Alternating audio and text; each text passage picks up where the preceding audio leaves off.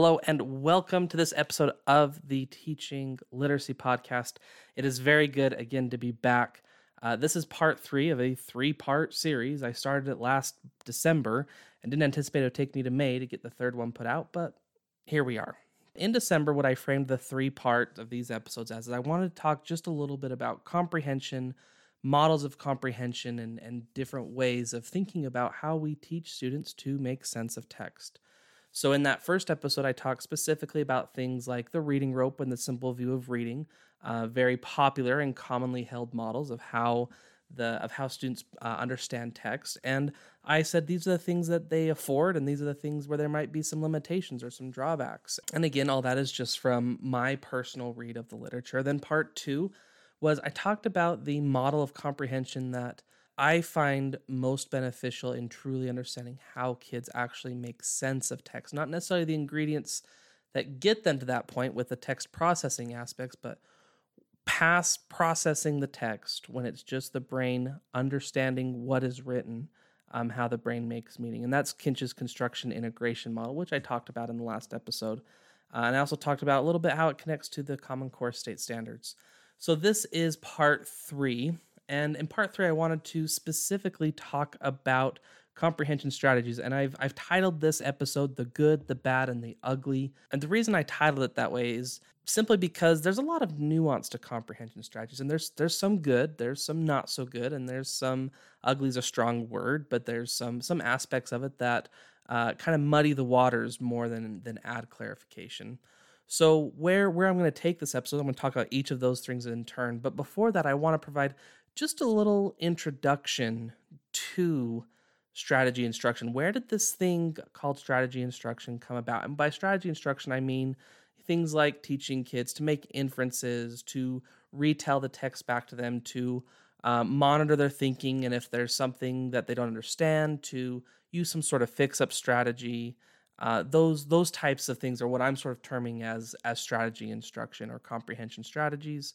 There's several different names for it in the literature. So let's talk about some of the history of strategy, comprehension strategy instruction. Um, my mentor, Dr. Kit Moore, she, I've heard her say multiple times that the 80s was the decade for, for reading comprehension research. And not to say there's not ongoing reading comprehension research, but there was a lot of, of pivoting that happened of understanding of, of more of a shift to more cognitive ways of thinking about how students make sense of text. And this is how this is where the comprehension strategy literature came from. Here's sort of the progression of it.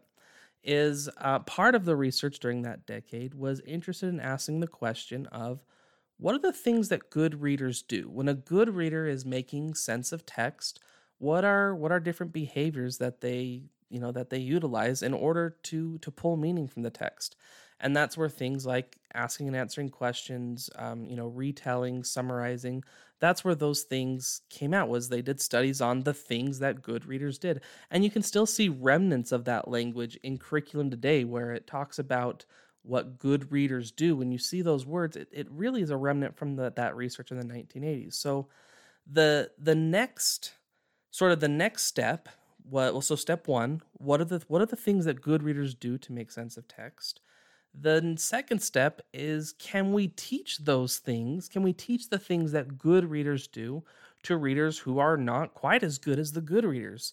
Um, and the answer to that one was yes, that you can teach a poor reader to use some of the behaviors that good readers use. Uh, things like summarizing, monitor, clarifying, and fix up, um, you know, inferencing, activating background knowledge, that sort of thing.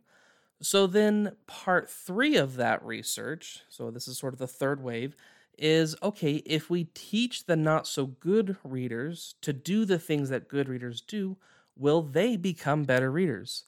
And the answer to that one was also yes.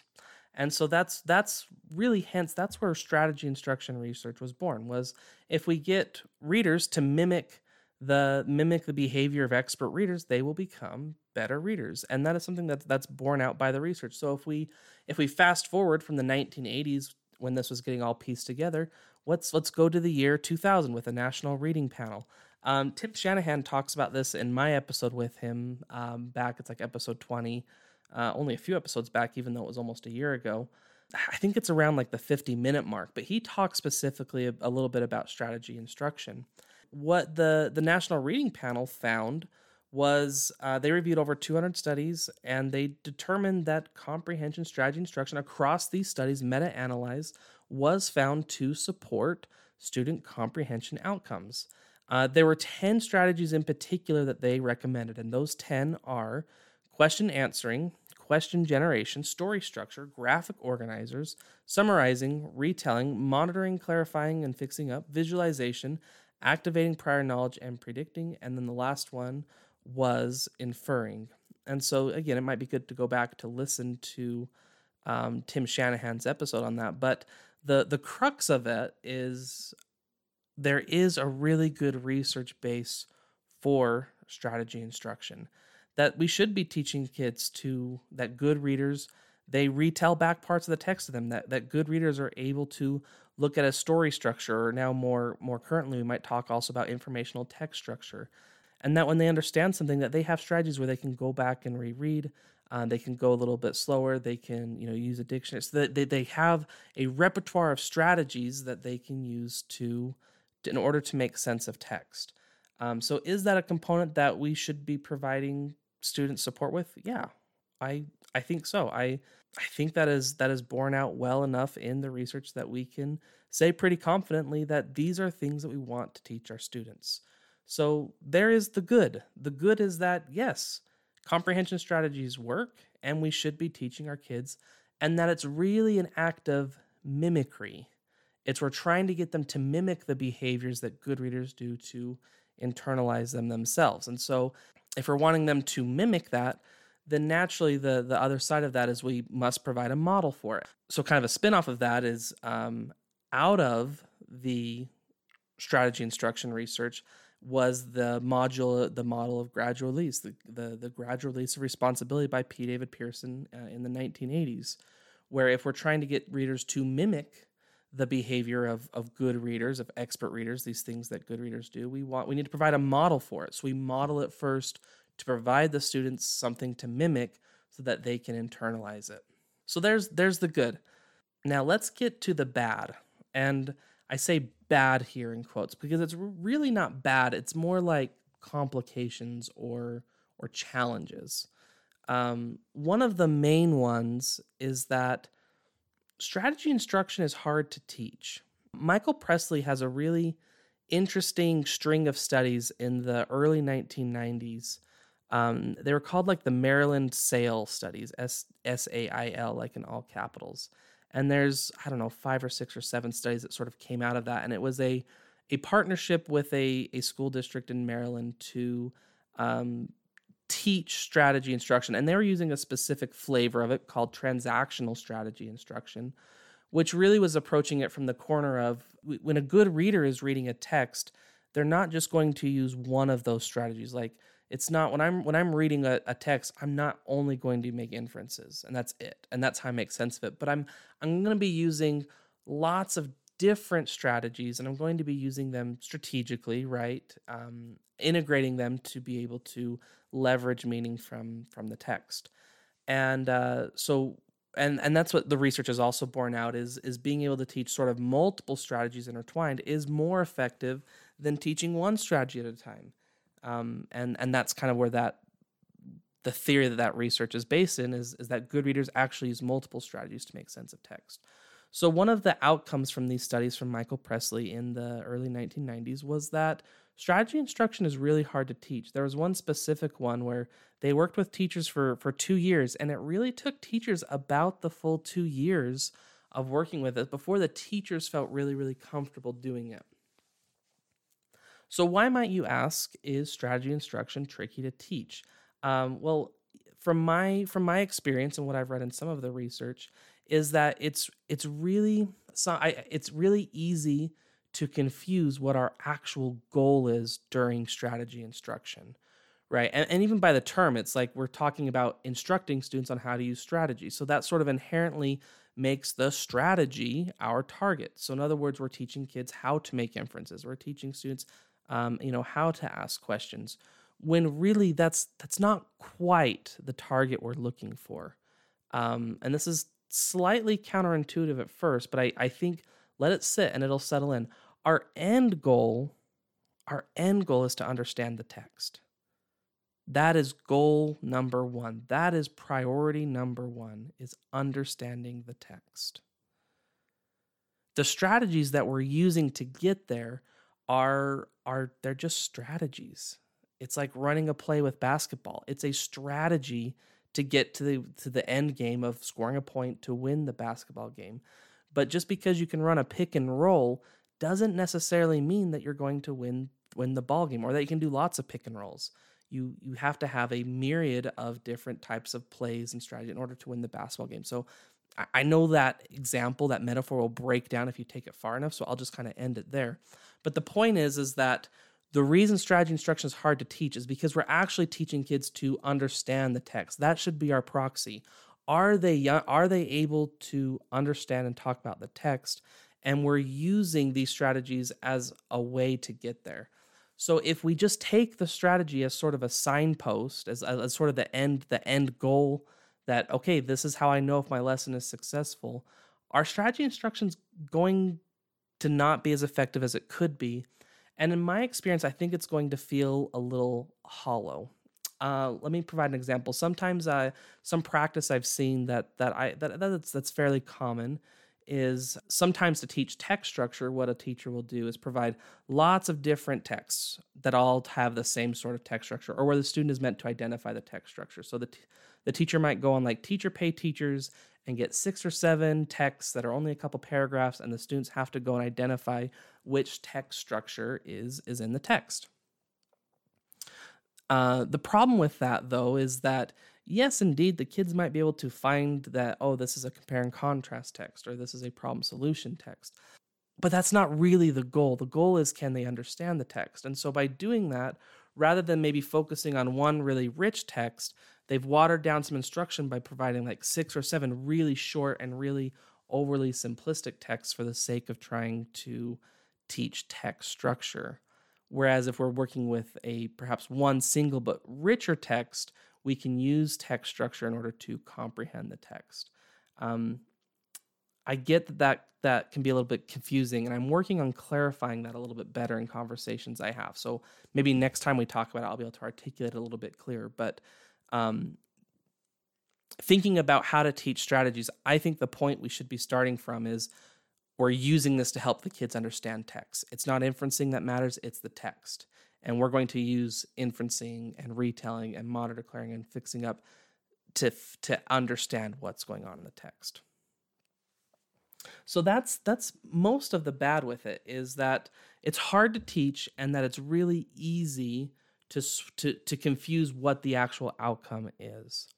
Now, here's where we get to the quote unquote ugly. With strategy instruction, even just what I was talking about, there's a lot of nuance to it where the strategy is just a milepost on the way to comprehension. And so we were using it to get to comprehension, but but it's not the end goal itself. One of the, I guess, the quote unquote ugly parts of this is by making strategy instruction the outcome, in some cases, um, instruction has sort of been uh, like content neutral, where we're working with kids to identify main idea, to identify text structure, to ask and answer questions. But it's more for the sake of practicing these skills and strategies endlessly rather than building true knowledge or rather than necessarily answering or understanding a text. And so, as the pendulum swings in education, there is a there's there are folks out there that are very vocal against strategy instruction. One book that really aggressively speaks out against strategy instruction is The Knowledge Gap by Natalie Wexler. And while I think she has some some really really on point ideas in that text, I think there's I think there's some misguidance with the strategy instruction component where it, we don't have to have either or. And in her in her book, she's advocating that really our ELA time or our time to teach kids how to read should be about building knowledge. And yes, absolutely. But we don't have to sacrifice strategy instruction to get there. If we're doing strategy instruction right, we will be helping kids build understanding. But when we focus on just the strategy and stuff, when we sort of like remove the load, like we're, we're instead of doing a barbell press, uh, with you know with weights on it. We're just going through the motions as our strategy. Our strategy is our perfect form, and we're removing all the weights off of it. We're really watering down what could be possible. So that would be my major critique of of Natalie Wexler's work is we don't have to choose. Like we can use strategies in order to build the knowledge that that she is very fervent about. And I, and I agree we should be. I just I'm not so sure that she lays out a plan. Like she gives the answer, but she doesn't really lay out a plan really well of how we can get there.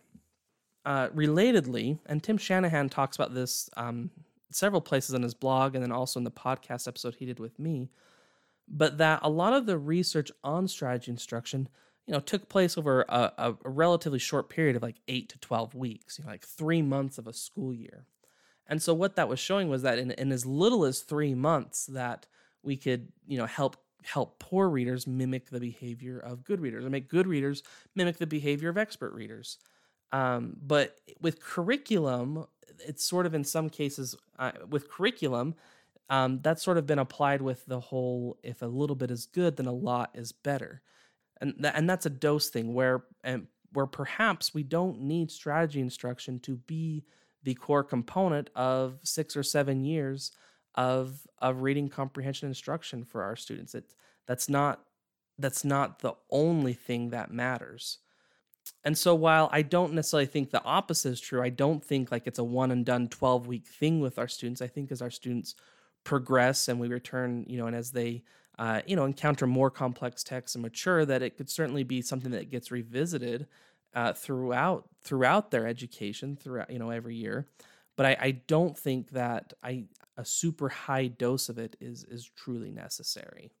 Um, so that's one part where sort of that bridge from research to practice, uh, I think got twisted just just a little bit, and that's partly where I think Natalie Wexler is coming from, where um, she's very reactionary to a lot of sort of the empty strategy instruction that's going on.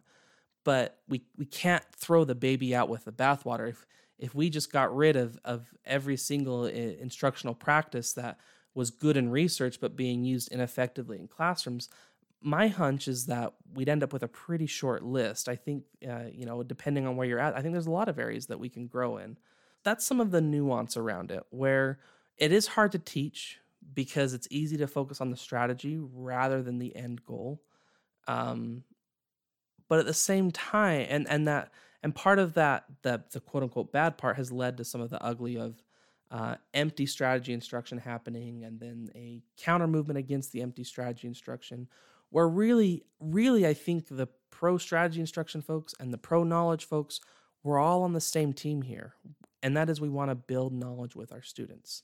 Uh, and I think that means we need to do strategy instruction better, where we're focusing on building knowledge with the text and we're going to use these strategies as a vehicle, but also where we're, we, we're, that's not the only trick in our tool belt, where we can maybe shrink the dosage of that a little bit and focus on how to really build knowledge with a text.